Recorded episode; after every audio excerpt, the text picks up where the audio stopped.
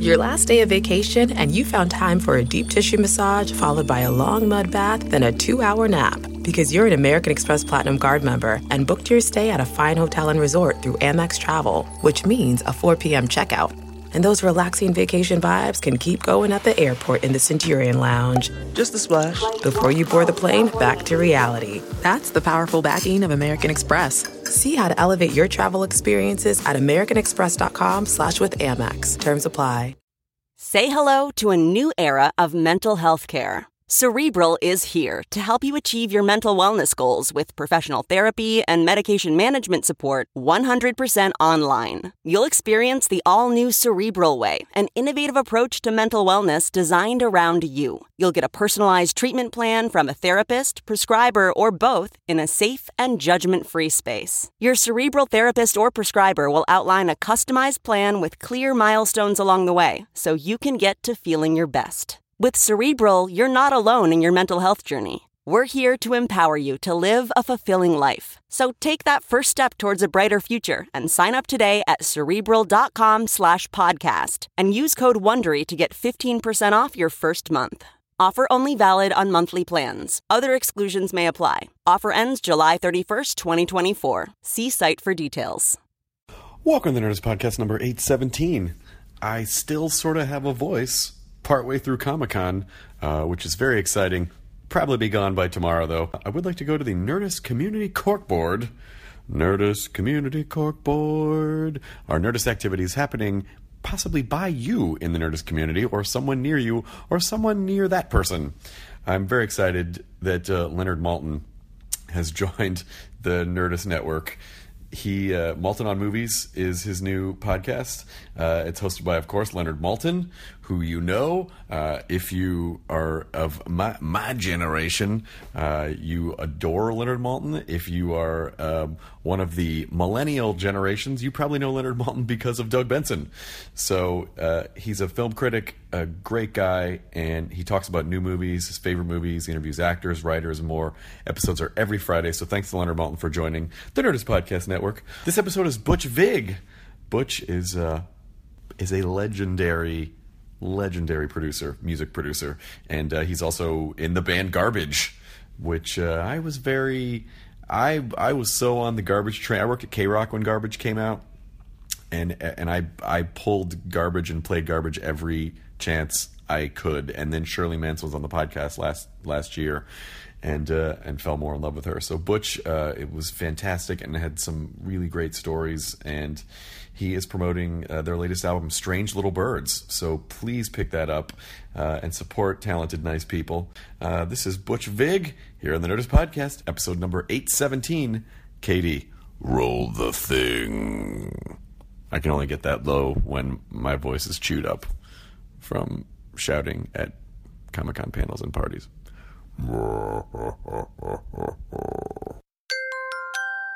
Now entering Nerdist.com.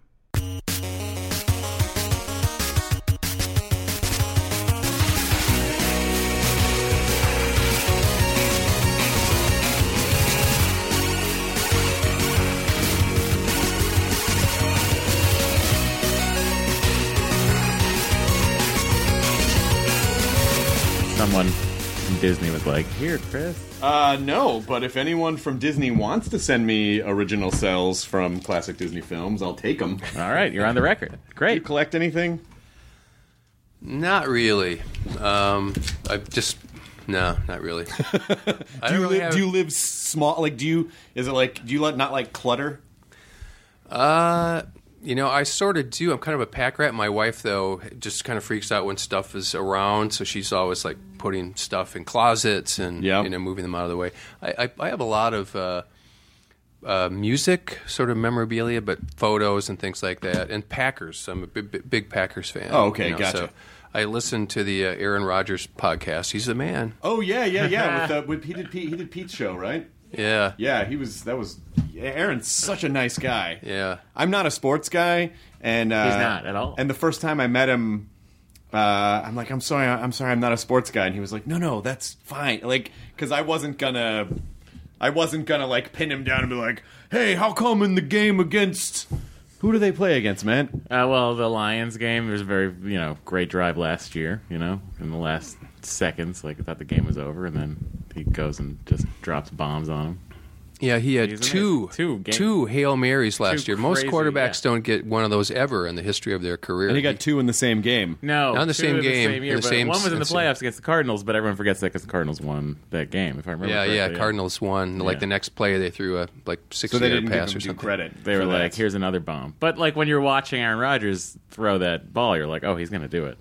He's going to do it." I'm a Patriots fan, so I get it. I get what it's like to have an awesome Ah, quarterback. Patriots fan. Yeah, Now I feel like you guys need to have like some really intense debate about your teams uh, with insights. Well, I have no ill feelings towards the Green Bay Packers. It's not like they're like What kind of a sports fan or are you? Jets. If you can't, well, we hear some- rarely see each other, you Oh. know, except in the uh, Super Bowl in '96, where Brett Favre should have won and won, so it was fine. That's was true, like, yeah. I get it. Parcells was the coach. then, Bill, right? yeah. Bill Parcells. Big fish. What is it that you like about the Pack? Well, I know you're from Wisconsin. It's in my DNA. You know, I had no choice. You know, when you're on, in the town I grew up in, uh, very small town, western Wisconsin, Viroqua. On Sundays, you could rob any building you want. You know, it's like everybody is glued at, at, at kickoff at noon. Everyone's glued in front of the TV watching the pack play. So you know that. I'm sure you've been to Mars Cheese Castle. Oh yeah, enough times. Yeah. Oh, hang on. What? There's there's What's Oscar Mars Mayer. There's the Wiener Mobile. You know, that's that's a famous Wisconsin. Wait, Wisconsin. Matt just said, "What's didn't know- I Mars don't Cheese know Castle?" What the cheese castle is. Mars Cheese. Explain this to me because I love castles and cheese. It's a big. Uh, it- it's it's in between. Um, uh, I feel like I was out. Is it outside of Kenosha? Well, there, if you go on the strip between like Milwaukee and Chicago, it's just a strip. There's all these like burger joints. Yeah. But my favorite personally is White Castle. Oh, you like White Castle? White Castle. You like White Castle? That's my jam. Yeah. Yeah? Mars Cheese jam. Castle is basically like a just tiny big, burger It's full just a big cheese place. It's just like there's a lot of cheese. They have a lot of cheese. I look forward to visiting it someday. Yeah. you will go there sometime. I look forward to it. I really like Wisconsin. It's it's one of those places where when I, I'll visit when the weather is is kind, and I'll go. I totally understand why people would live here, and then I. But then a lot of the time, you also visit in like February. Yeah, yeah. And then I realize like, oh yeah, I would never survive. It's cold, man. Yeah, kind is mid-April to around Halloween or so, and then it starts to get nasty cold. Yeah. Did you do you ever envision yourself moving back to Wisconsin? You know, possibly. I love going back there. My dad still lives in the house I grew up in. He's 93, lives by himself uh, in Viroqua. And my brother and sister, and I have a ton of friends who all live in Madison. I kind of call it my hometown in a way because I spent many years there. Yeah. And let, we go back uh, usually once in the summer, my wife and my daughter and I. And uh, it's sometimes in the winter, but not Madison- always, not always in the winter. Madison's a good. Madison and Milwaukee are fun towns to perform in. Like those are good, and I think because people, it's a culture of understanding how to be indoors in a responsible way. Because for most of the year you have to be indoors. So I feel like people really they go to shows, they pay attention, they get involved. Like it feel it feels like a good. You must have performed in Madison.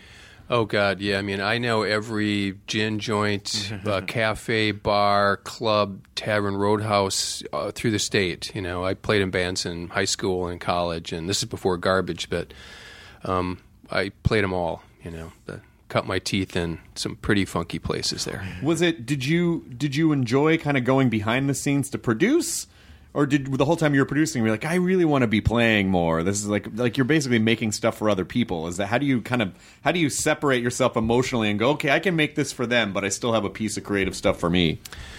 You know, I was always in bands before I became a producer, and even when I got successful, I still liked that sort of uh, camaraderie, the clicky thing of, of hanging with your bandmates. There, it's just a, it's a thing, and um, I, you know, I've been working with Duke from Garbage. We were in bands in college, and uh, I, you know, for thirty plus years, and um, I, I like it. I like that. Uh, that band mentality, us against the world. You know, we're, Yeah. we're I'm very close with my bandmates in Garbage. I think that's one of the reasons that we're still together after 20 years. You got to like hanging with the people you're making music with.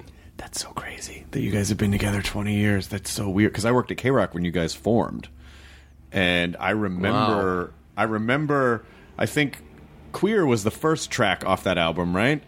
And then Stupid Girl was this the one that blew everything wide open. I think people really liked Queer, and then Stupid Girl. I remember just being in heavy rotation at K Rock. If you played a song twice on your shift, that means that Weatherly was way was way way way into it. Oh, right on, cool. yeah, K Rock. That we that was uh, the first one of the first stations that played any tracks by Garbage. We weren't even done with the record, and uh, our manager now, Paul Kremen, was uh, working for Almo, which w- was going through Geffen Universal, and we got this excited call. K Rock's playing garbage. You got to finish the damn record. Finish the damn record. we were just sitting around in Wisconsin drinking beer, going, "Yeah, we should finish this mix, get this track done," because we had no plans. You know, there was no. We weren't going to tour. I was going to just go back to producing, So it was just a passion project. kind of. And when we started, it was just we were doing it for fun, really. Was it like you're traveling Wilburys? You're like, yeah, here, we'll just do this and then put sort it out. of yeah. you know shirley was the the least likely inclined to tour because she didn't really know duke and steve and me Yeah. she was like i don't want to get on stage with you guys that would just be weird now she is the ultimate road dog Yes, she is the road dog in the band she was on last year. She was on our show. She's fantastic. she's she's the mvp of garbage i mean she's a great singer and a great uh, front person she's really charismatic and uh, she's a road dog Now I can already it already seems like in just the couple minutes that I've been talking to you, I get the sense you're just a nice laid back Wisconsin guy.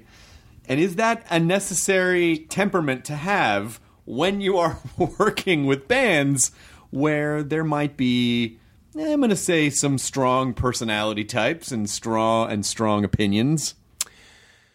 Well, a lot of artists can be somewhat dysfunctional from time to time. And I think that's part of what makes them creative in a way. They don't necessarily know how to deal with the real world sometimes. Um, at least that's how I work. I, I try to stay pretty chill and um, and not get too. Um, I don't even know what the right term is. Don't get too aggressive with bands. I like them to let their guard down and uh, and sort of forget that I'm there almost.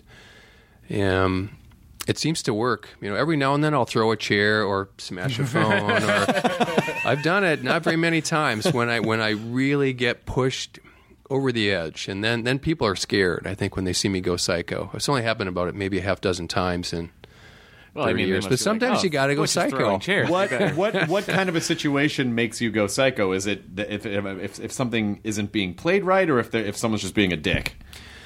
Uh, more if they're just being a dick. You know, if they're if they're having a hard time playing something, you just got to work it out. You just keep either take a break and come back to it, or suggest a different way to play or perform.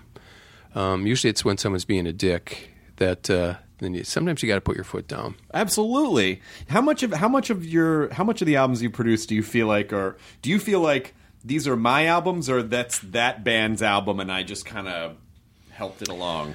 You know, I really have to remember when I'm producing someone, it's their album and it's their vision. And it's my job to help them get to their vision. You know, in Garbage, it's my band and I get to write songs with my bandmates, and it's a whole different kind of uh, mind space in a way. But when I'm producing, I have to um, constantly be aware it's I have to do the best thing for the band, make make smart decisions. And how do you get people to open up who might not, as you said, necessarily have a, a realistic outlook of the real world? And like, how, how do you is is every person a little bit different? Do you have to spend time with them to kind of crack them open, or is it just we just start working together and then you figure it out?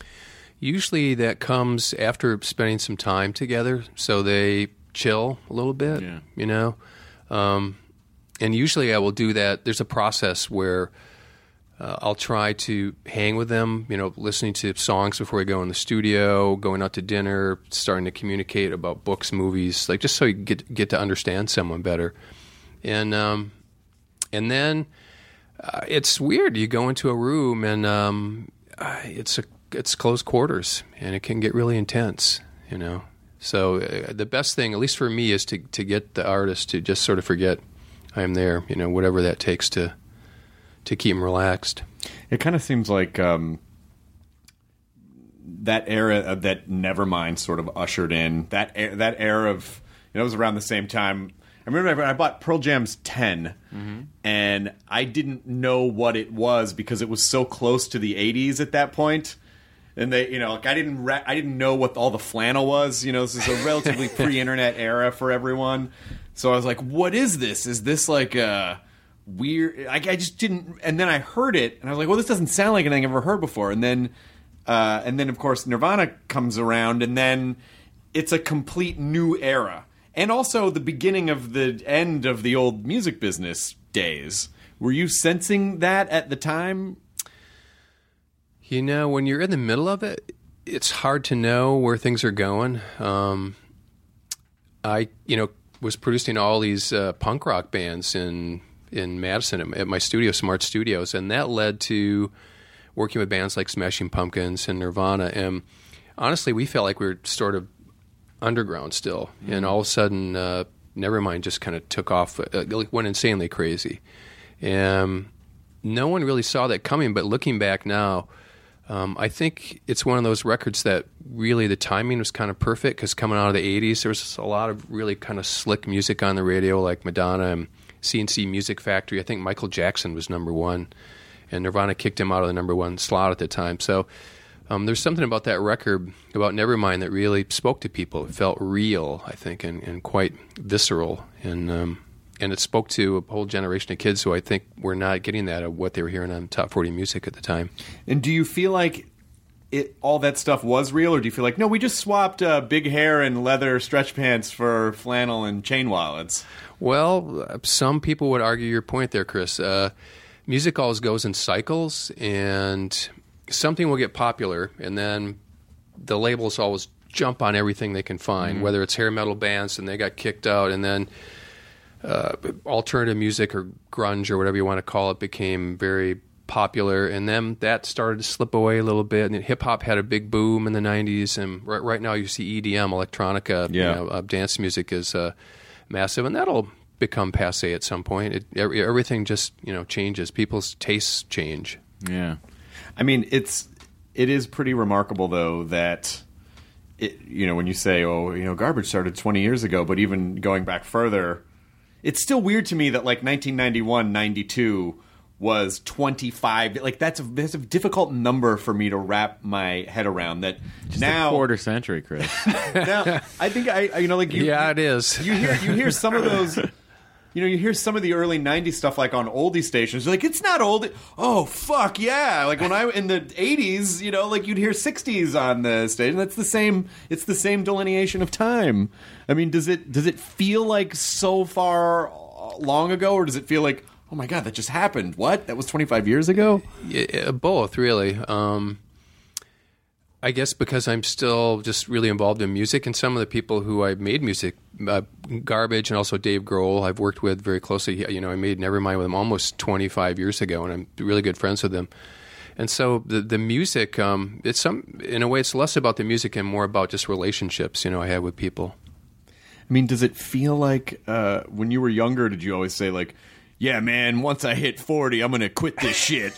you know, when you're like 20, 22 years old, like, when I hit 40, it's all, and you get to 40 and you're like, hey, okay, there's not that, come on, it's not that crazy. It's not that old. I mean, do you ever, do you ever, did you ever think that when you were younger? Or did you think you'd be doing this forever? I guess I never really thought about it either way, but I don't have any hobbies. When you asked me when I came in, do you uh, collect anything? I went, mm, no, I'm sad to say I, I don't really collect guitars? anything. No, not really. I've, I have a few guitars at home, and I have a couple nice drum kits. I I, I have some nice microphones, but There you go. really You're a dork. maybe about twenty. you know, But you 20 use microphones. I have like You know, 20, 25 microphones. But you can use those for your work, so I don't know if I that do use them for counts. work. That's not a hobby then. Like a hobby is just the thing that you know. yeah, like the but he's really into microphones. See, he's a dork. What's your favorite microphone? well, it depends on what you're recording. I want to mic a drum Um, kit. Let's say I want to mic a floor tom. What do you want? What am I going to use? You know, a, a good utility mic for pretty much everything is the Shure SM7. yeah. SM7, not the 57. Ah. The SM7's got, got the wider barrel on it. Uh-huh. You know, you see them a lot of times in um, in radio stations, whatever. You can put on a kick drum on a guitar. You can do, uh, do vocals with it. They work pretty damn well. That's your Swiss You can Army kick knife. it and drop it on the floor, and it's going to work. You know, it's it's pretty solid. Nice. It's a tank. It's a tank It's of a tank, but it sounds good. How far into the how far into the process do you get? I mean, like, do you do you know? So when you you're producing Nevermind and you sit down with the band and they go, "Well, this is what we want to do," and you go, "Okay, I want to help you try to realize that." Do you does the vision carry through pretty much all the way through, or how flexible do you have to be throughout the process to go? I know we started here, but maybe we should do this instead. You know, that happens on every record I do. I get in my head an idea of where it's going to go and what it's going to sound like, and that always changes. And kind of changes almost every day I walk into a studio. Mm-hmm. And I think that's why I'm still doing it. You know, rather than retire at 40, I still like to go in the, into the studio every day because it, you never know what's going to happen, really. Yeah. Did you ever want to be a front? Did you ever want to be a frontman? No, sir. I've always liked being on the drum kit. You know, Why is kind that? of in the background, kind of keeping it together, help, helping glue it together a little bit. There was not. Where, where is the Phil Collins story in the, Well, in I the life of Butch Vig? I can't sing very well for one thing. Um, All right, where's your Ringo story? yeah, well, God bless Ringo, man. You know, they. I was just reading about that the other day. He had some quote. Uh, you know, they always gave him one song to sing on every Yeah, record. right. I think that's really cool that they did that. Yeah. Uh, we've got to get a song for Ringo on this album. What should we write today? How about hmm, Yellow Submarine? Sounds good. and then uh, then they all agree, and then John insults him a lot, and then uh, then Nah, I don't think it was like that. you don't think so? I think they loved Ringo. I, I really loved do. him. Yeah. Yeah, I agree. Yeah, but didn't John say he's not even the best? no, that's an inaccurate quote. Oh, that's, a, that's a fake quote. That's not a real quote. Apocrypha. Ringo, you know, Ringo is a badass drummer. He was Oh, he's not as great. flamboyant as someone like Keith Moon or um, I to- John Bonham, but he's just an If you amazing really want to get an idea of how good Ringo is, I highly recommend if you can still, if it's not copyright blocked on YouTube now, if you can go back and listen to like "Please Please Me" recorded with Pete Best, and then you can listen to it recorded with Ringo, and that's when the light goes off, and you're like, "Oh, Ringo's so much better." And Ringo always would the backbeat thing, like he just he would wait to the last possible part of the millisecond, beat, and he then was- it oh. came in. Yeah, yeah. and he was he was so oh, Ringo's so good. what makes a good drummer? Well, there's so many different styles of uh, drumming. Uh, I mean, for me personally, because I'm kind of a song guy, it's always uh, have, the drums need to work in the context of all the other musicians. You know, fills can be a hook. The groove has to be solid. Uh, you know, if you're a jazz drummer, that's a whole different thing, or a, a funk drummer, that's that's different. But uh, there, there's so many good drummers out there. Dave Grohl's a pretty good drummer. He's a pretty good drummer. Pretty good drummer, know, and he doesn't even play drums in his band anymore. Yeah, he, he fucking plays everything. Taylor Hawkins is a pretty badass drummer. Taylor was great. I mean, you know, he's great on the Alanis Morissette record, and then he ends And up. then on- Dave stole him. Yeah, yeah. Dave's like, oh, I like those drums. And that worked out all right. yeah. Dave and Taylor are thick as thieves. They're they're they're best buds. Yeah. Do you have any uh, good college when you were in college? And it was all punk music, I assume. You're playing punk A lot music. of lot of punk rock. Yeah. Did you ever think, well, where's this going to go? Are we just going to be punk bands? forever? Like, what was your what's what's kind of one of your favorite moments from your band in college? Well, we Duke and I were in a band uh, called Spooner, and we were sort of a n- new wave, uh, slightly punky, slightly new wave, and slightly sort of Tom Petty Americana all rolled into one. If that makes any sense. Um, and I remember we had uh, an offer. We put out an EP in our own label, Boat Records. It was just a Madison label that we put a bunch of other Madison bands out on. And uh, we, we got some attention in the Midwest, and we got a call. Clive Davis Oh, wanted, shit. wanted to come and see us. And we're like, oh my God, Clive Davis? Holy shit. And he said he wants to see you like next weekend. And we're like, uh, okay. We didn't have anything booked. So we scrambled around. We called up a club owner in Chicago and um, and we drove down that Saturday to play, and we t- called some friends. There was no advertising for it, and it was a really weird day because uh, our manager Bob picked Clive up at O'Hare Airport. He was so nervous he forgot to turn his handbrake off, and the car started on fire on the interstate between. this is for a real story between O'Hare and the club. Meanwhile, at the club, you know, we just had a, a handful of our friends show up, and and the guy, the stage manager, said, "You know, I'm really sorry, but we just got a court order. This guy who lives across the street is pissed off. His CB radio plays through the PA." and we hear this ten four and and and so we had my friend Pete Love, who was sort of our tour manager for many years. He went over and I said, just keep talking to the guy. Don't let him go upstairs and talk on the CB radio. Just talk to him for like two hours while we try and do a little 40 minute set for Clive. And we were scared shitless. And, and it was literally Clive and his A&R guy sitting right where you are sitting right now, like four oh feet away. And we played like 10 songs. And then, you know, there was a few of our friends clapping like this. And then we went and sat down with Clive, and he said, "I really like this music quite a bit. Um, uh, you know, I think I I want to just get you in the studio with the producer. Uh, his is Robert, and uh, I think let's just let's just cut a couple tracks and see where it goes." So we were really excited. Yeah. After he left, our our attorney said, "You know what?" You can do better than just a single deal. I think we should hold out. Let's see if we can get an album, a one or two album deal. And it fell apart. The whole deal fell apart. We started talking to Capitol and Elektra and Arista and Columbia. The deal fell apart, and um, whatever. Uh, we ended up having to do it ourselves on Boat Records, and I learned that's how I learned to produce records.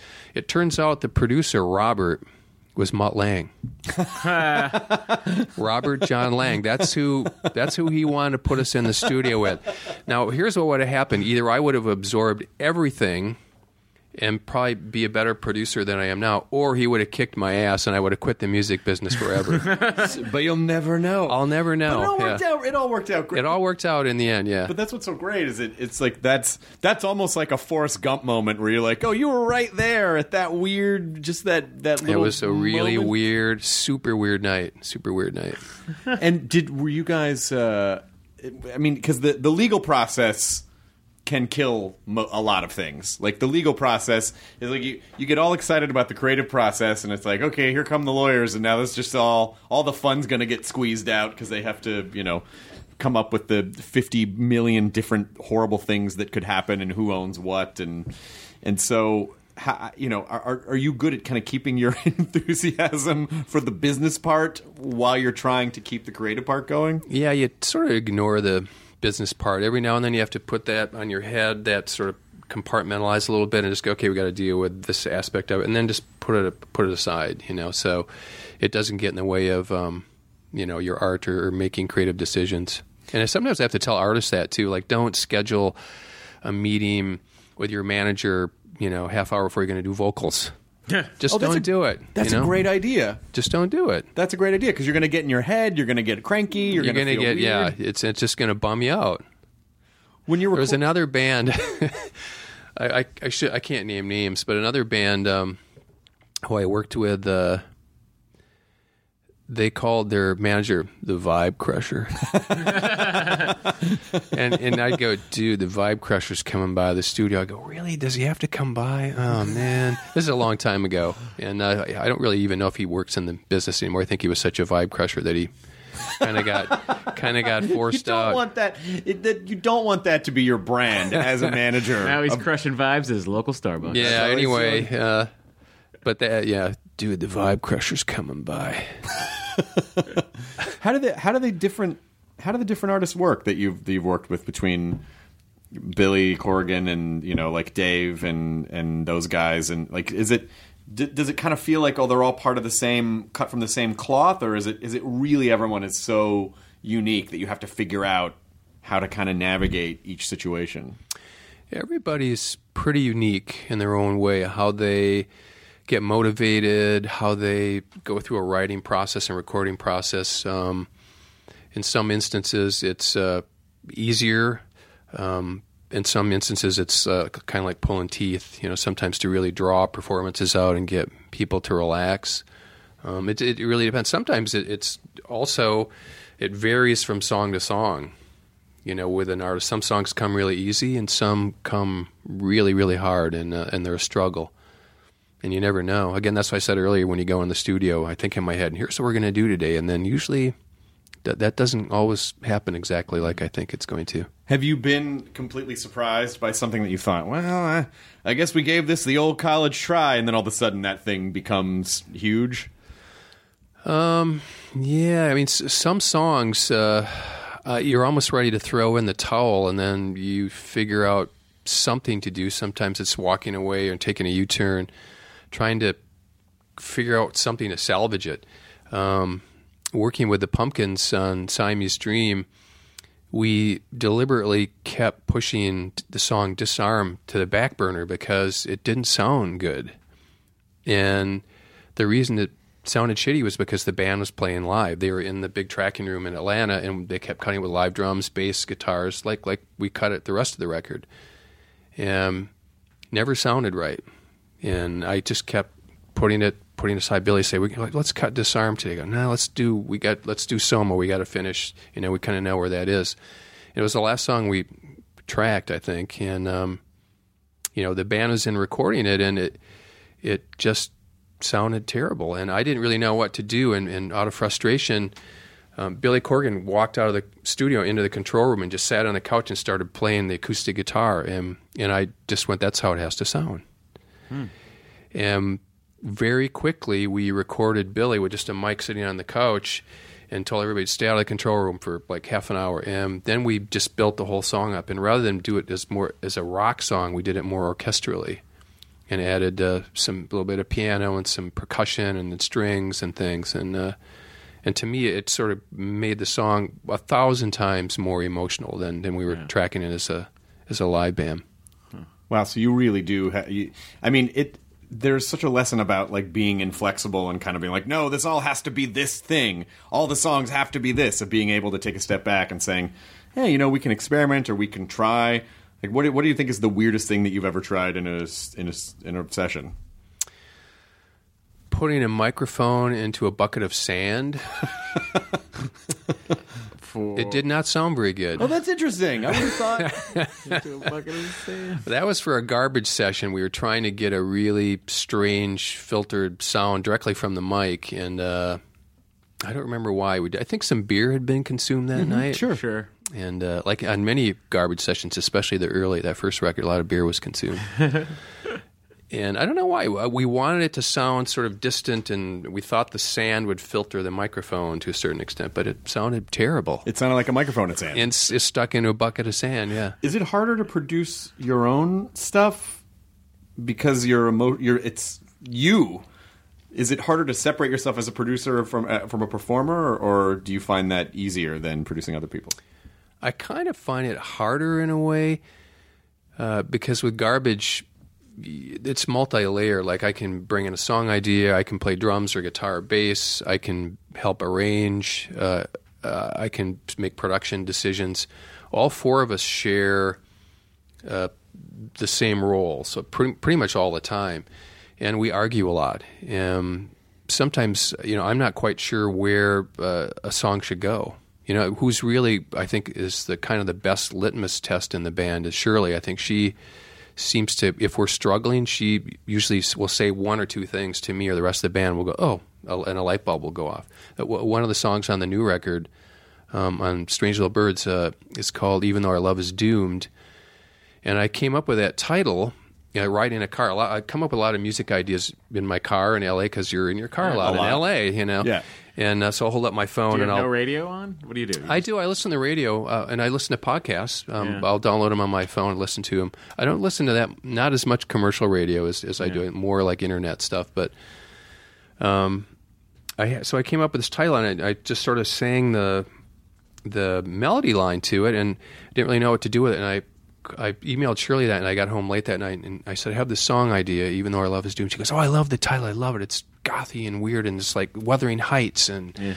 whatever. And so I was encouraged by that. And then over the course of a couple months, I tried to write some demos just to bring into the band. And I made one that was sort of electro-y, dancey, one that was sort of punk rocky, one that sort of had more almost folky guitars. Um, and none of them sounded very good. And, uh, and then I changed the tempo, made it into more of a swing groove, almost like that kind of thing. That didn't sound good. So I just let it fall by the wayside. And Shirley asked me a, a couple months later, uh, "What happened to that song? Even though our love is doomed." I, I really love that title, and I said, "I've made three or four demos, and they all suck." and she said, "Just record something really simple." And all I had was those the lines on the core, a couple lyrics on the chorus, and so I panicked. The next day, I went down to my home studio, I picked up the bass, and I wrote this bass line thinking I have to have at least an intro or some other chords to the song, and I wrote all the lyrics in five minutes. and I left it really spare, and I took it in, and Shirley listened to it and went, "I love it," and she sang it once, and that's what you hear on the record. Oh shit! Oh, wow. Yeah, A so- oneer? So I so I made that demo in the morning, took it in. She heard it once and sang it once, and it was kind of done. After struggling for two months trying to figure out how to record the song, you know what it should sound like. So, but that's also a good lesson in you know maybe when you are trying to make something work, walking away and then coming back, you you know you have a different perspective by that time. You can go back and you have a different view on uh, on what it is that you were trying to do, or maybe you just needed to live for two months before it made before it actually before it made sense to you. Yeah, sometimes you got to go home. Just go. You know what? Let's call it a day. Turn the tape machines off. Turn the computers off. Go home, and uh, and then you wake up in the morning, have a cup of coffee, and your brain will go, "Oh, this makes total sense. Here's what we need to do." You know, sometimes you just got to get get away from Do you have it. days? Do you have days in the studio where literally nothing gets recorded? Yeah, yeah. You have days where you record. The, the guitars all sound out of tune. Uh, the feel, whether it's with garbage or working with other bands, you know, you have off days, and it's hard, hard, to uh, take those days because everybody always expects that you know we'll get something great today, and, and it's frustrating when that happens. But you have you have to know when to just walk away, you know, and How do then you come back, after those? Have a ice cold beer. Oh, he's Wisconsin. all right. Wisconsin, yeah, he's It checks Wisconsin. out, Chris. He's from Yeah. Wisconsin. He's got a brew. He's, he has a he's, he has a brat, and then uh, then everything's fine. Yeah. Are you working on? Do you do you like to work on a lot of different stuff at once, or do you need to just focus on one thing at a time? I'm kind of a f- one project at a time uh, type of person. Uh, I, I'm not. I can't. Like I, I love Rick Rubin's work, and he's sometimes is doing like five or six records at once, and he's able to do that. I, I need to kind of focus on on one thing and just kind of immerse myself in it, and um, and then when it's done, I'll I'll jump into something else. Occasionally, I'll I'll, I'll work on other things at the same time, but um, I, I like that kind of tunnel vision in a way. Yeah. And I think I make better records for it. Are you good once a project is done to be really done with it, or when you hear like if you listen to Nevermind now, you're like, "Fuck, I should have." Like, or is it? Are you able to? I want to go back and tweak those things I never quite nailed. Uh, yeah, so, some things it, it's hard. Uh, some, uh, like "Only Happy When It Rains." I never got that mix on that song. I know it's was a big hit for us, and you know whatever. But I uh, the on the last day we'd we'd finished the record and we were flying on a Monday morning to New York from Madison to master the record. And I went in on a Sunday night and recalled the the track and tried to remix it again because I didn't like the way it sounded and. I just had to throw my hands in the air and go, ah, I guess it's done.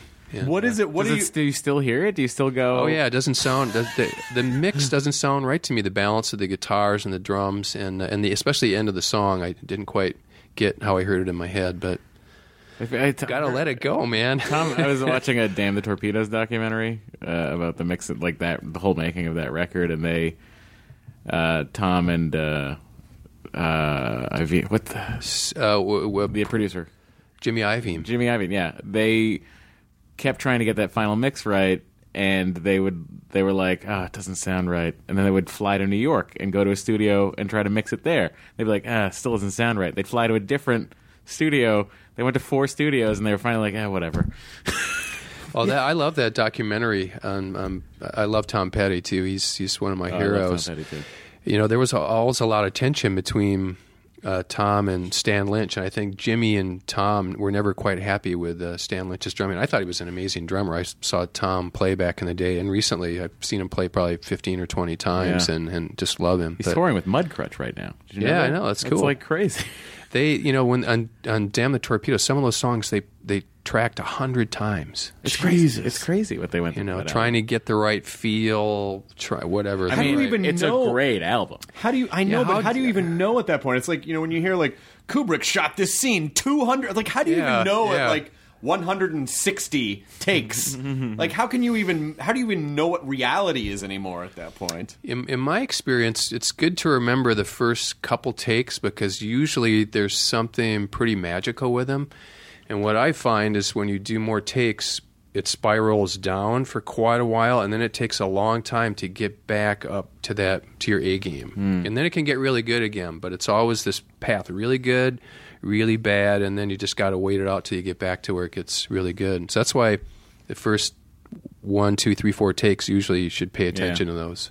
God, but though, but but hearing about going to the different studios around the country and also thinking about that time in the music business where it was like, ah, get a jet. We'll just it's like you know there was.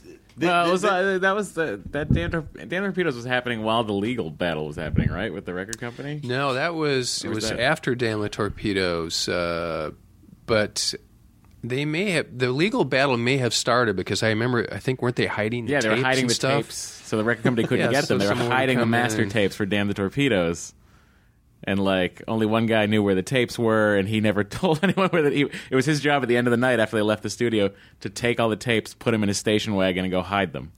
Holy shit! I just, I, it just seems like if you were, it, it feels like the '70s and the '80s were probably a really fun time when that when it just seemed like this, this is a never-ending journey that we're on. At the music business is not going to change at all. We can, you know, They, they had open checkbooks back then too. You know, just they would. Oh, you need hundred thousand dollars for this? No problem. You know, things have we're going to changed charge quite. this back to you, of course. But here, Yeah. you'll be indebted to us for life. But You don't know, worry we're about gonna yeah. it. fly out that hundred grand on our own jet. Here you go. go Yeah. pick it up in Van Nuys. And we're going to charge you for the jet that we sent. also out to uh, give you the gas is very expensive right now. Yeah. it's the seventies.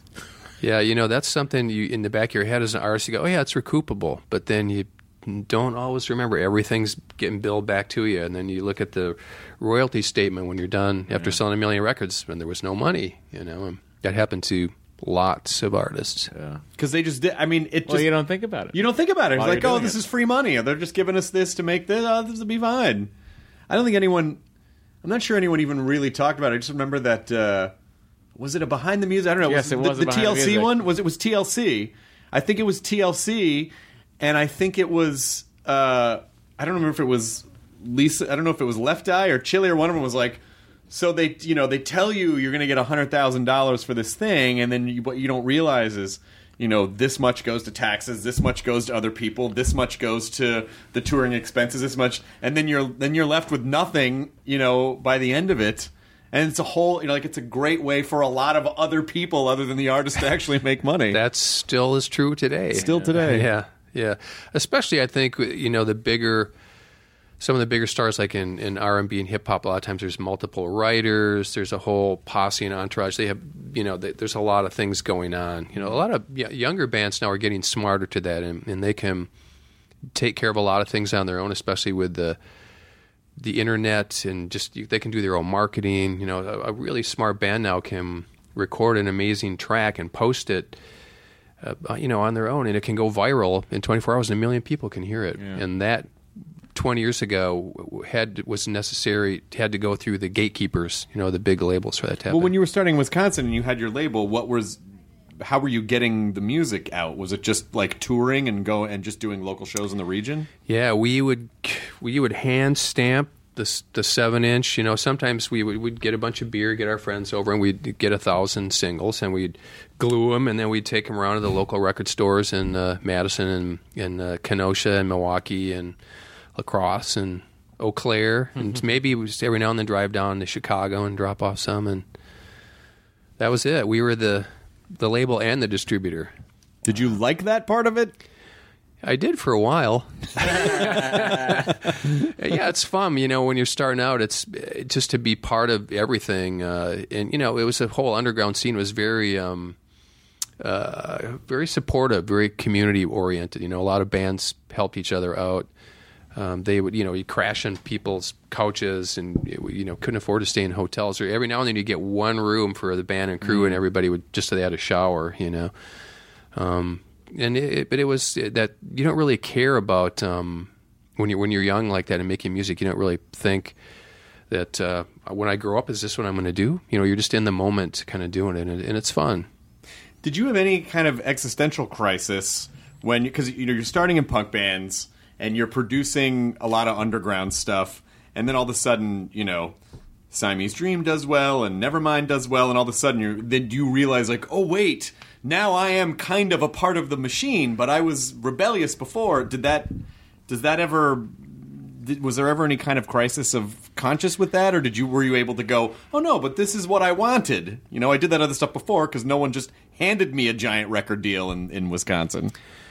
Well, after the success of Nevermind, I got bombarded with managers and publishers and labels who thought I had some magic button I could push and, and turn them into a famous grunge band. Uh, and it, it was quite ludicrous because I would get uh, folk singers or blues players, and they just thought I could change them sonically and they would fit right in the current alternative movement. And I got offers to set up a studio in London and, and move to New York or LA and, and you know sign with big management companies. And I, I just I said no to all that. I decided I wanted to stay in in Madison because I felt like it would keep me grounded and sort of not.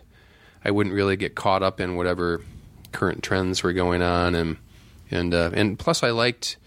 I just liked it because we were so far. It was not easy to get to Madison. It was always two flights. You had to fly to Chicago and then jump in another, a smaller plane to Madison. So usually the Vibe Crushers didn't come to Madison.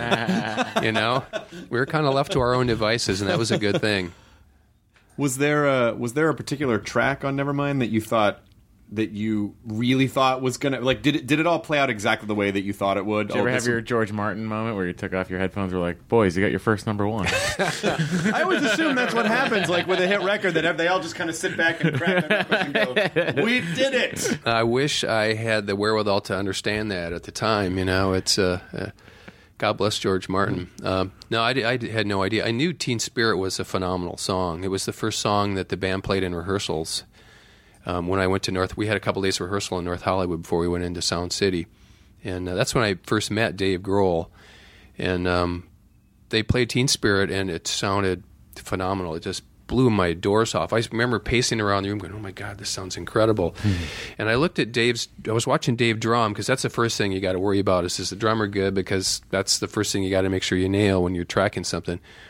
And um, it was so loud, and I realized he didn't have any mics on the drums. That Chris had this giant bass rig, and and, and Kurt had a Mesa Boogie that was just ear shattering loud, and yet the drums were as loud as the guitar and the bass in, in the room. And um, and Dave was so solid, and I just remember kind of sweating. And at the end, I said, "Play it again." And then I started taking some notes. We, we I had minimal work to do on the song. It was uh, we did a little bit of arranging on it, but He's such a Kinda- powerful drummer. Dave is. And the band so was hard. tight. You know, they they spent six months pretty much rehearsing every day before we went into to cut Nevermind. So they were tight and they were they were focused. You know, co- contrary to whatever everybody thinks they were slackers, that was not true. They they wanted to make a really good, really focused record. That's so fascinating that it's that even that part of the that aesthetic part of the culture, that aesthetic part of grunge. Because I always, I, it always seems like, fortunately or unfortunately, the the aesthetic quality kind of leads the. That's the thing that's in front, and then people, oh, the music too. You know, it's like you know, with hair metal, it was all the hair and everything. With grunge, it was you know, people were seeing all the flannel, and that became that became the thing. And they're, they're really just like skins. They're just filters or costumes or whatever. It doesn't even really. It's all kind of the same thing from a certain point of view. But at least Well, at grunge, it made sense because all those clothes were comfortable. they work up. you know, I, if look in my wardrobe, I've got a couple flannel shirts still. I haven't worn them for a while, But you have, you have a couple gas station shirts that say like Clyde or I think I did. Yeah, Fred. I had one that said a gray one that said Fred on it. you got you got your Doc Martens in there somewhere. I'll tell you though, there, there- for us and my and my friends, it was because there was a St. Vinny de Paul's like um, two blocks from Yeah. Smart Studios, and would, they, would- the you could get a couple of shirts for a dollar. It just so no one cared about Yeah. buying nice clothes because nobody could afford them. You know, so and then within a couple of years, then they were it was, they were the most expensive clothes in the store. Were like the second hand. The second yeah. Then, well, then designer grunge. Yeah, you go to Barney's, you could get a, a flannel shirt for like four hundred dollars. Do you ever, yeah, if you're do you ever, do you ever find yourself like in a Barney's and you see like three hundred dollars for a Nirvana shirt? Are you fucking kidding me? Like, do you, do do you ever, do you ever speak up? Do you ever want to speak up and go, come on, guys, let's. No, no, no.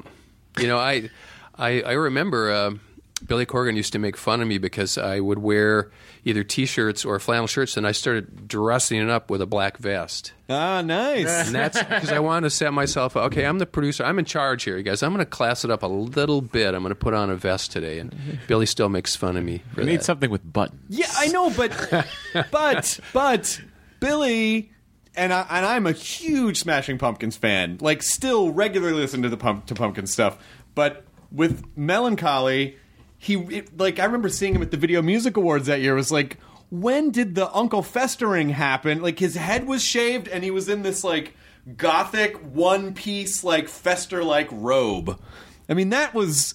If anyone ever gives you shit about wearing a vest, you can be like, "Yeah, but what about this period in your wardrobe?" You know, I think he, like a lot of people, just was sort of looking at where music was going, realizing alternative styles or whatever were, were becoming passe. And I think he just wanted to, you know, it's show business. He just wanted to do something different. Do you think once they give up? Do you think once they put a, um, once they give it a label, not a record label, but like once they give the movement the label, then it's kind of downhill from there. Like once they called it alternative, it's okay. This isn't really alternative anymore because it's all they're all hit songs.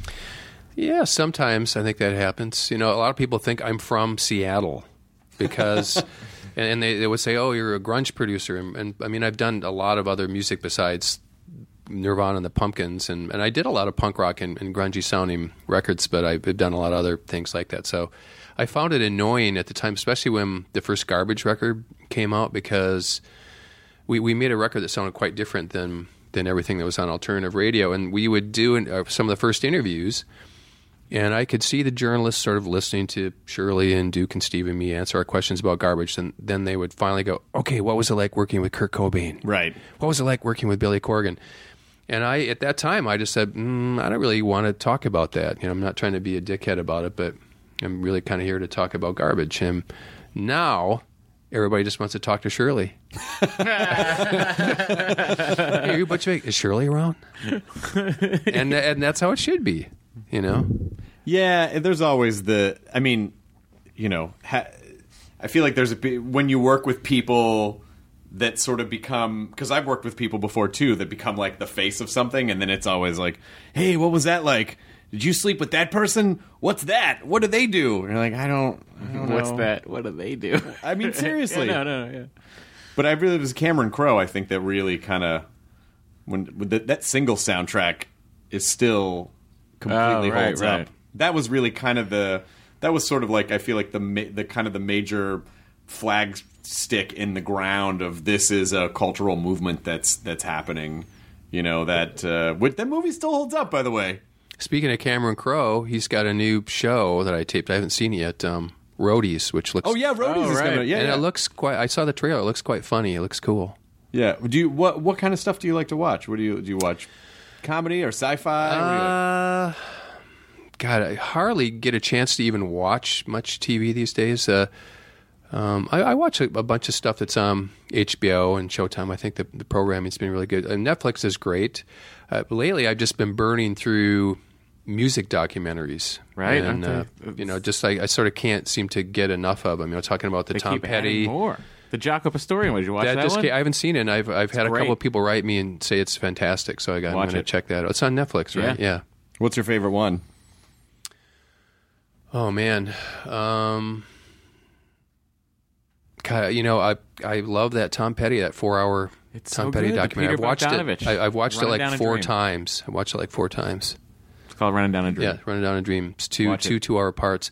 You know what I also liked, um, and a lot of people kind of would diss me for this, but I like that Eagles documentary that came out. Oh yeah, yeah, yeah. especially the first half where it's all this footage of them like playing with Linda Ronstadt and their Glenn Frey's living in this apartment upstairs and he hears Jackson Browne working on the same song Doctor in My Eyes like hundreds of times trying to figure out the second verse and Glenn Frey's going hmm that's how you write songs you just keep working at it over and over and over and over again it was it's a pretty cool documentary Holy shit! I didn't see that one. Did you see that? Yeah, it was on HBO. Came out what two years ago, right? The Eagles one. Yeah, but that I, I do highly recommend the Tom Petty one. You know, I have been working with a director on a Smart Studios documentary. It's the Oh, Smart cool. Studios story that's done. We're just trying to get the all the music and licensing cleared. And I did when when he started the film a couple years ago, and um, well, she's been working on collecting archival stuff for like five or six years, uh, right around the, when Smart closed its doors. But it was great to go back, and that's when I started getting into all these documentaries because we were sort of trying to figure out the content and how, what kind of story you want to tell, what the narrative is going to be, and uh, and Wendy's done a great job with it. But that's when I really started immersing myself into. Uh, uh, documentaries, especially on Netflix, because they have a lot of great, great documentaries. Are you watching to learn, or are you just watching to relate? a little bit to relate, but a lot of it is as a fan. You know, I, I kind of feel like every time I watch it, I find out something new about a band. Um, I just watched, um, uh, what's it called? Uh, the West End. Uh, it's a British band. And I, I didn't know anything about. Um, I'm totally brain dead right now. Um, they were a, a new romantic band. It's called like the West End Boys, and it's not about um, Not about the Pet Shop. Boys? not about the Pet Shop Boys. Oh, who is it? Oh, it'll come to me here, but it's, it's fantastic, and I didn't know of the Western world. Uh, uh, blah, blah, blah, Katie Google. Hey, Google. British band, something, uh, something of the Western world. Uh, f- Google that, Google that shit. Western- Damn it, my brain! Come on, come on, brain. Western world. Western. They're a new romantic. Yes, thank you, thank you so much. Soul Boys, the Western world, and who's it about? Spandau. Oh, that's about Spandau. Spandau Ballet. Spandau Ballet, and I only knew a couple of their hits. True and Gold. and and and uh, fantastic songs, and the documentary is amazing, and uh, I highly recommend it. Even if you don't know anything about the band, it's just a really fascinating story. Like a lot of good documentaries, they usually take you on a Yeah. on a journey that sometimes goes into some dark places and very unexpected places, but they're they're, they're really interesting to watch. Uh, is there is there one about the tubes? I'm kind of fascinated with the tubes. There should be. If there's not, if there is, I haven't seen that one. Weren't they Chris. sort of like the? Weren't they almost kind of like a uh, a Parliament style band where it was just like a fucking free for all? Like anything could happen at one of their shows, and they had like these massive ensembles of people, and they were just these crazy costume fuck arounds. Thinking of the Flaming Lips. I'm on definitely thinking of the yeah, they were, and they were badass players. You know, they I remember like some of those uh, early singles they had too. That the the production and just the, the chops, the, the the play and the dexterity of the musicians was was at a very very high level. Are you pretty open to all types of music, or are you snobby about? Or are you like, no, but I won't listen to country? Like, are you? Is there? You're pretty much just all music? You know, I listen to so many different kinds of music, and I think I have to thank my mom for that. She was a music teacher, and growing up in Viroqua, on the radio you heard country music and polka music. Yes. And my mom uh, played Nat King Cole and the Tijuana Brass, and she bought Beatles records and Stones records and um, and musicals. God, I, I've heard so many musicals. Every, night at dinner, she'd put on like Camelot or West Side Story or something, and she played piano and trumpet. So I was always sort of inundated with music, and she would hear some song and a melody, melody and just go, "That melody is lovely," and I would think it is lovely, and it could be some pop throwaway pop song or whatever. You know, she she just appreciated it for. Uh, what it could be, and, and I I feel the same way. I, I listen I listen to all different kinds of music. Please tell me that you've ever seen an episode of the Big Joe Polka Show. I have not. What? oh, my I'm gonna ha- God. I'm gonna have That's to from your I'm gonna have to- region of the country. I'm gonna have to check it out. I don't know if it's still around. Katie, see if Big Joe Polka's. A- I caught it. I caught it years ago. There was a channel called uh, called RFD. It was like the Rural Farming District channel. So it was like during the day there were a lot of like tractor auctions on this channel Sure. and cattle auctions. Yeah. And they showed is Big Joe Polka on there? Well, it says the host died this year. Oh, bummer. The host would be Big Joe. Big Joe died. Well, God damn it! in fairness, it was pretty big. And he was very. He was an older guy too. Yeah, I, I played in a, a polka band in college that was a cash gig, man. Two hundred bucks every time I played. It was just me and a bass player, Tom Lavarda, and Cliff Benz. Cliff Benz and the Poketeers. And he would call me for pickup for weddings or whatever, parties and stuff. And we wore these red, one size fits all red, big frilly shirts with like big collars and Oh, like yeah. droopy, uh, uh, droopy sleeves. Great for drumming. Great for drumming. I would just set up my kick, snare, a hi hat. I had a little cowbell, and then on the floor tom, I could put my beer. I really, you know, I knew some of the polkas, but there are a lot I didn't know. And Tom like seemed to know all of them. And Cliff would go, "And here's our theme song, Musica, Musica." But mm, mm, mm. and every song he would just nod at me. Was the end like mm, we ended every single song that way. So i could just check out the girls dancing. I could play with one hand like this take a sip of beer. And i got paid 200 bucks. I loved it. It was cash never reported it you know just like It's here's such an interesting part of the culture too, that polka culture, and, and if you're able to catch any of the, someone should do a documentary on that guy. But if you're ever able to catch any of the, they're on YouTube. But he did this show, and they would go to just these kind of like weird. It looked like they were at like a moose lodge in a lot of them, or just a weird kind of conference room that they converted. And it's a lot of older people dressed as polka as fuck. and yeah, yeah. But the best part about it oh is check that out that's fantastic everything from the waist up, like expressionless, like dead-eyed, expressionless, and then their feet. Yeah, J- J- Katie, turn the. Can, yeah they are rocking they are really rocking that's one rowdy crowd chris That's about as rowdy as it gets, though. But that's the best part. I mean, yeah, that's it. See, look at. See, A lot of moving, no, no expression. A lot of moving, dead. up Yeah, here. they- Look, these guys, they're not even mentally present. They're just all dressed the same. It's such a fascinating part of the culture. Yeah, I've never noticed that before, but you're right. They don't seem to be having a good time. It doesn't look like anyone's having a good time, but their feet say they are.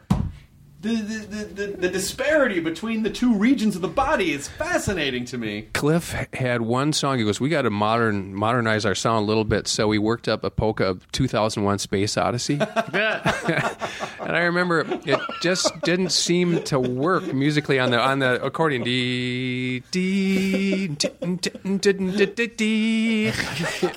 And yet, You're and yet of- you're out of sometimes the- You gotta go back. Sometimes the crowds would kind of go a little nutty for that one because I think they were used to hearing songs like Musica Musica or all these classic polka numbers, and we would play Space Space Odyssey or 2001, and they would go, "Whoa, this is pretty cutting edge." That's fantastic. Now, see, I think you need to go back to your polka roots. I think you need to go back to Who are just a couple of uh, bands that you produced over the years that you really maybe they didn't hit it as big, but you always think like, oh, but that was a really great band, or they're really special. Oh, I love Freddy Johnston. I produced. Um, uh, I, I've known him for a long time. I actually have a side band with him. Uh, the Know It All Boyfriends. We play covers every now and then. Did you produce Bad Reputation? I did. Yes. I fucking love that song. Yeah, this, that, the record is this perfect world. And All the song, the songwriting is just uh, so brilliant. He, he, it's like every song is like a little Cormac McCarthy novel. Just you can sort of see the landscape. Who's and- still alive, by the way? Yes. He did not die. Incorrect report from Yes. USA Today.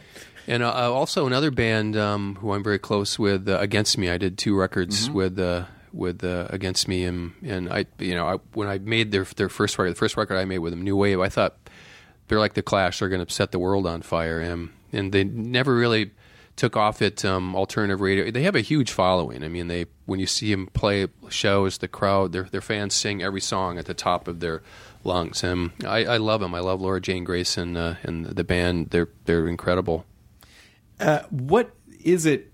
How many elements need to come together for a hit? Because it's obviously, obviously the music has to be good, or it has to be. It has to has, it has to have some have some sort of sticky element to it. But it feels like oh, there's so many other things. There's timing, and there's if it catches the right promotion, or if it gets to the right person. I mean, like, is there a is there a consistent thing that you've seen? Like, oh, they had you know five of the six things you need for this to work. God, if I knew, if I had a formula like that, I could figure that out. I would love that. Well, even Uh, if you could, it still doesn't mean you can control it. It's like you can't.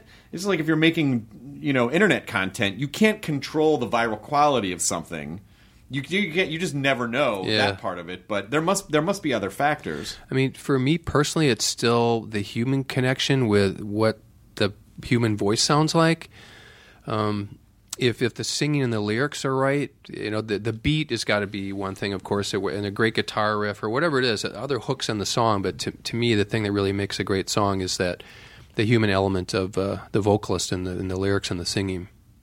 And if you could strip all the you know, do you do you ever strip all the music part away and just sort of focus in on that and go, okay, if this works, then we can figure out the other instrumentation? Yeah, I mean, a good song, in theory, you can change the arrangement. It, it doesn't need to have uh, whatever whatever arrangement you come up with. If the song is good, you can probably change it, and the song is still going to be good.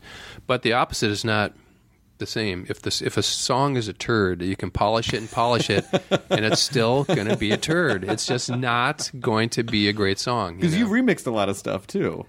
I have, yeah. Do you like that process of taking a finished thing and being like, well, what else could we do with this? You know, that's how garbage started. Really, Duke and Steve and I started doing remixes for House of Pain and U2 and Depeche Mode and Nine Inch Nails and whatever, and it was fun. It set the template for garbage because we would get a, a tape in, uh, like usually a 24 track tape, and we would erase everything except for the lead vocal and then record all new instrumentation and sometimes take the vocals and, and change the timing or the pitch or run it through samplers and and it was fun. And and I never got asked to do club mixes. I was just making remixes and and sort of doing whatever I wanted and they seemed people seemed to like them Yeah. so I, we kept getting offers to do them and um and that was the template for garbage. At one point Duke and Steve and I were like this is fun. We should maybe sort of use this idea to start a band. Yeah, because at that time, that CD singles were pretty big, or or and you would get, you know, oh, you'd buy this track, and here's five mixes, five remixes yeah Eh, for a while it, it was cool. And then it, it became a little annoying because every time you put a like in garbage we put a, a single out and they'd say well we need like four remixes. Um, and again they're recoupable. Right, right. you know unless we do it and usually we at that point we didn't have time because we were on tour but um, it, and then we also found it kind of annoying because at least over in the UK and sometimes over in Europe, uh, they would count, they would put the single out and then put like three different formats out, and they counted them all as one sale. So if you sold, if you wanted to get the garbage single with all six remixes, you had to buy three, three CDs. Maybe they were only ninety nine p, but they had to buy all three, and then but then that counted for three units sold. Oh, gotcha. So that was like how they got, they wanted to get the chart positions higher. got it. Hmm. Got it. Anyway. oh, very sneaky. Yeah, luckily that doesn't really happen that much anymore. No, well, No, we're, not just a in lot of CDs being sold. we're just a we're just a single culture now. Like it's just singles culture. What did you remix for you too? I did um, Crash Car from uh, what was the name of the record? Uh, w- w- it had this the single Lemon on it. Oh, that was Oh, um, Pop. Pop. Pop Mart. Pop, Mart. no, not not Pop Marts. No, it was, Wasn't was it? before that? Oh, I'm thinking of the giant lemon. Was it Zooropa? Zooropa. Yes, yes, Yeah. yeah. And a Crash Car and a Dirty Day. Nice. and it was it was cool. We we took uh, I brought in a violin player and put some strings on one of the tracks, and another one we just sort of uh, put all this uh, really trashy percussion and stuff on, and, um, and and and sometimes they work. Sometimes you know a lot of people don't like remixes because you're messing with a lot of fans don't always like remixes because you're messing with the original. yeah. And to me, if, if a song, like I said, if a song is good, you can strip it down, and hopefully, it's still going to be able to Well, interpret you it in a new it's way. like, are you working with, you know, for instance, Bono in that case, or is the label just go, here you go? Do you do you not even deal with the original? Do you not even deal with the band? Sometimes they just send us the, the 24 tracks and say, do your thing. And sometimes we would get a call and that, that we would talk to the band. Occasionally they would come in the studio or their manager, someone from the label would come in. But usually it would just kind of leave us alone and they might give us a little direction, but usually they were just looking for something different. Yeah, I was. uh Did we talk about the Morrissey thing on the podcast yet? The Morrissey thing about when he was on the Tonight Show. Which Morrissey thing? Yes, I believe we did. Recent. Carson, we were talking about how Carson was talk about it on bombing. the pod? Yes, with Dana Carvey. Oh, with Dana, that's right. I was just so. I'm still cannot get over the fact that he was selling out arenas and could not get airplay back back in those days. Like, what do you think is such a what? I mean, yeah, no, I mean that that, that, that kind of happens sometimes. It's crazy. But now you like radio play isn't even really. a. is it even still a factor? A little bit. I think radio play really uh, factors if you're factors more into like pop stars and big R and B artists and, and, and some of the bigger hip hop acts. Um, you know, a lot of the like Katy Perry and Rihanna, they still rely on top forty radio, and and the, the, their labels, the gatekeepers will. You know, they sort of follow that old model. You got to be in every magazine you can. You, you get as much publicity as you can. We got to be in radio. We got to do TV appearances, and, and ultimately that still does seep into the culture. Now, whether it helps sell more records is dubious. You know, they they probably sell some records, but not nearly what they used to sell for what they spend on it. And garbage. How was your tour last year? It was great. We did. Uh, it was our 20th anniversary Right. for for the debut record, and uh, we played the entire record, all the songs, which we did when it came out 20 years ago. But we also worked up all the B sides. Oh, and, cool. Uh, some of them were pretty weird B sides, and we'd never played them before. And uh, so that it took us a, a couple weeks of rehearsal to t- try and figure out how to do it. But it was really fun. We only did. We decided we were only going to do like 30 shows. We didn't want to. Um, uh, do, do that. Just keep running that into the ground. There's a there's it a few fun. garbage tracks on Rocksmith, which is the video game where you actually plug in your guitar. Oh, and you and play, yeah. and actually play. It's I, I think they're great. They're great fun. they're fun to play. They got some good. There's really good hooks, and some heavy stretches. How big are the fucking hands? Like, because I have I could like a seven fret reach, and I'm like, this is hurts. It's all magic in the studio. I'm like, how the fuck are you actually playing this? Do you think you guys are going to tour again anytime soon? Yeah, we're we're you know, Strange Little Birds just came out and has done gotten a really uh, been really well critically received, and uh, we're doing shows through the year into the fall, um, and we're already talking about doing another record. Um, I probably won't record it till sometime later next year, but we're um, you know I, I think as a band we're. Uh, we, we're still enjoying each other's company, and that's what allows us to keep going. Really, Yeah, I mean, I would imagine at a certain point, no matter how much money or no matter how much of anything, you really do spend a lot of time with other people, and you probably should enjoy it. It should probably be fun. Yeah, yeah. I mean, I know a lot of bands who don't even speak to each other, and, and yet Yeah. they have had successful careers. Su- such uh, crazy. Speaking of music documentaries, did you see the one on the Ramones? It, it's Oh, it's haven't watched that one yet. fantastic. Um, Johnny stole Joey's girlfriend, and they didn't speak for like twenty years. didn't say one word to each other, and yet they kept touring and putting records out and. Wow. You know, uh, Joey wrote the song "The KKK Took My Baby Away." That was written about Johnny. That's awesome. But I guess you could just stand next to someone and play, I suppose, and then just like walk off opposite sides of the stage. Yeah, a lot of and- uh, bands do that. It's a, it's a job, I guess, to a certain extent. Well, that's what the uh, Mamas and the Papas. I saw her again last night. Uh, was written about uh, Denny sleeping with Michelle. So John wrote that song, so they'd have to sing it on stage, which is about Denny sleeping with. See, that's great. That's that's the kind of stuff I like getting out of documentaries Yeah. when, you, when you hear those I stories. still think the, you know, it was. I, I wish it had been longer, but the Fleetwood Mac behind the music is fucking amazing. Like that should be a scripted movie. Just all the craziness that was happening in that in that band at the time. Well, you also get out of the Tom Petty documentaries that uh, Stevie Nicks really wanted to leave Fleetwood Mac and go to Tom Petty and be in the Heartbreakers. Oh, really? yeah, yeah. Holy shit! You know, Tom's Steve, answer. Stevie came into the studio when we were doing the Sound City film, Which is another great documentary. and she is badass. She is so cool.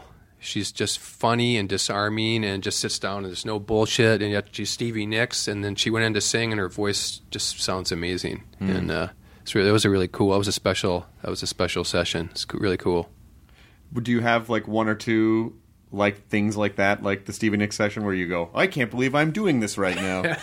well, the same Sound City.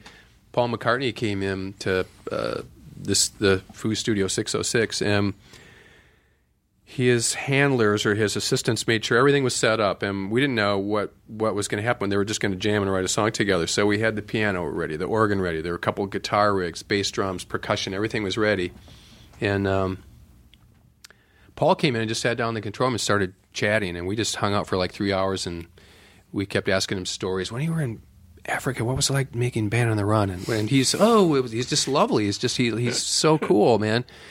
And it was totally disarming. And then I, I think I finally went, you know, why don't we think about trying to record here? And they go, oh yes, let's let's go try to record. And and Paul said, "What's this?" And he picked up this little Matchbox guitar that was sitting in the corner. We're like, "Oh my god, he's picking up the one thing and we're not set up to record." Ah. anyway, and he just went in and plugged it into an amp and started doing this jamming. And Chris picked up the bass, started playing, and Dave jumped on the drums. And I sat up behind the Neve console, and he said, "Butch, is my mic working?" And I remember looking out in the studio and went, "Holy fucking shit! It's Paul McCartney." Oh, sorry, I shouldn't be swearing. No, you can swear. No, you can't. You can swear. And in my head, I'm s- I'm going, "Yeah, your mic's working." And in my head, going, "Holy shit! It's Paul McCartney." Holy shit! It's Paul McCartney. And then he started singing. I was just going, like the hair in the back of my neck came up, and I was like. Holy shit! It's Paul McCartney. and I was trying Sorry, I to be forgot cool. to record that, Paul. It was- I was just trying to trying to keep it together. But he is he just was fantastic. Really, really awesome. Awesome to meet him. Is there anything you want to promote before we let you go? Is there anything you want? Well, there's to, a new garbage record. out, Did, Chris. besides the garbage record, is there anything else you want to talk about? No, no, I mean we're uh, we're we'll be touring Strange Little Birds this year, um, and I think I mentioned um, uh, Wendy Schneider has done a documentary, the Smart Studio story on on Steve and my studio back in the Midwest, and that's coming out in the fall. We're still, we just like I said, we got to get the all the licensing for the music cleared, and and uh, it, it's she's done a really good job with the film. If you're a fan of um, you know, the '90s alternative music and how the underground sort of came into the to, to the mainstream. It's I think you'll I think you'll enjoy it. Oh, listen, I still listen to Lithium all the time. it's a great Still station. got Lithium. Yeah, it's fucking great. Listen to the Sirius XM. I'm sometimes still, they sometimes they throw me a curveball when they're playing Dave Matthews. I go, really, Lithium? This is weird that you would. but Under the Table and Dreaming did enter in. It did, yeah, it did. yeah. It did veer into that a little bit. Did you ever work with Dave Matthews? He's a big Dave Matthews. No, I do. I love Dave Matthews. I have met him a couple times. I was going to work with him on a film, and he wrote some brilliant songs for it. Uh, and then it went it, one of those things where it got flipped from CAA to another agency, William Morris, and then it went into Turnaround and whatever. They had all, a lot of great actors were attached to it, and it was sort of ready to go.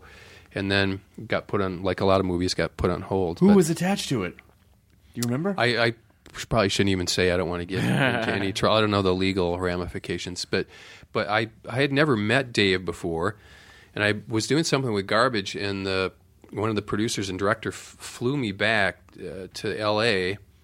to go see him at the Hollywood Bowl. Oh, I was at that show. And I had never ago. seen him before, and so I go in the Hollywood Bowl, and I'm looking around, going, "Wow, there's like seven thousand gorgeous hippie chicks here, all dancing," and it was totally true. He's like their Pied They Piper. were, and they were going, "Hey, hey, man, you want some wine?" I'm like, "Sure." And and and, and so and and, uh, and it was a really good show, even though I didn't know. I only knew a handful of his Yeah. songs, um, but he. It, I went backstage to meet him, and um, and he was really lovely. I'm talking to him like I'm just talking to you here, Chris, and I saw out of the corner of my eye this um, like something that I go, wow, this there's a woman here, and she's there's something quite remarkable. And he goes, hey Butch, this is Julie, and I turn, it was Julia Roberts about this far away. She goes, hi Butch, I I love garbage. It's really nice to meet you. And I'm like, holy shit, it's Julia Roberts.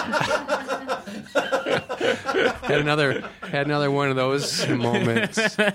And then finally, in conclusion, did you ever meet up with Clive Davis again and say, "Do you remember when you came to Madison that time?" I, I never have. I've been to a couple of Clive's um, pre Grammy party things, but I never, you know, it's just, there's just a lot of musicians and people in the room. I never got a chance to talk to him again. But w- if I do, I will definitely tell him that story. I'm sure he won't remember it. Maybe he will. Though. No, was, he'll remember He'll being remember on getting fire. pulled over Yeah. on the on the car because the car started on fire and he had to get out and stand on the Interstate 90 while uh, while they got I another car to remember pick him up. I almost died, and it was for nothing.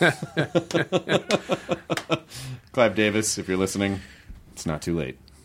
Yeah, and hey, I could have worked with Mutt Lange. Oh well. Yeah. I guess everything else worked out okay. Everything seems fine. You're such a nice, lovely guy. Uh, really, honestly, thank you so much. And if you guys play in Los Angeles again, the la- when you guys, I think you played the Greek last year, right? Yes. Yep. Uh, I was out of town performing, and I couldn't go, and I really wanted to go. So if you play Los Angeles again, We'll get you hooked up. would I, th- I think we're playing in the fall. I don't know the exact dates yet, but we're probably going to play somewhere here, like in October or November. fantastic. Thank you, Butch Vig. Thank you, gentlemen. It was fun. Enjoy your burrito, everyone. Now leaving Nerdist.com. Enjoy your burrito. It's all a lighthearted nightmare on our podcast, Morbid. We're your hosts. I'm Alaina Urquhart. And I'm Ash Kelly. And our show is part true crime, part spooky, and part comedy. The stories we cover are well researched He claimed and confessed to officially killing up to 28 people. with a touch of humor. I'd just like Sure. to go ahead and say that if there's no band called Malevolent Deity, that is pretty great. a dash of sarcasm, and just garnished a bit with a little bit of cursing. This motherfucker lied like a liar. Like a liar. And if you're a weirdo like us and love to cozy up to a creepy tale of the paranormal, Or you love to hop in the Wayback Machine and dissect the details of some of history's most notorious crimes. you should tune in to our podcast, Morbid. Follow Morbid on the Wondery app or wherever you get your podcasts. You can listen to episodes early and ad free by joining Wondery Plus in the Wondery app or on Apple Podcasts.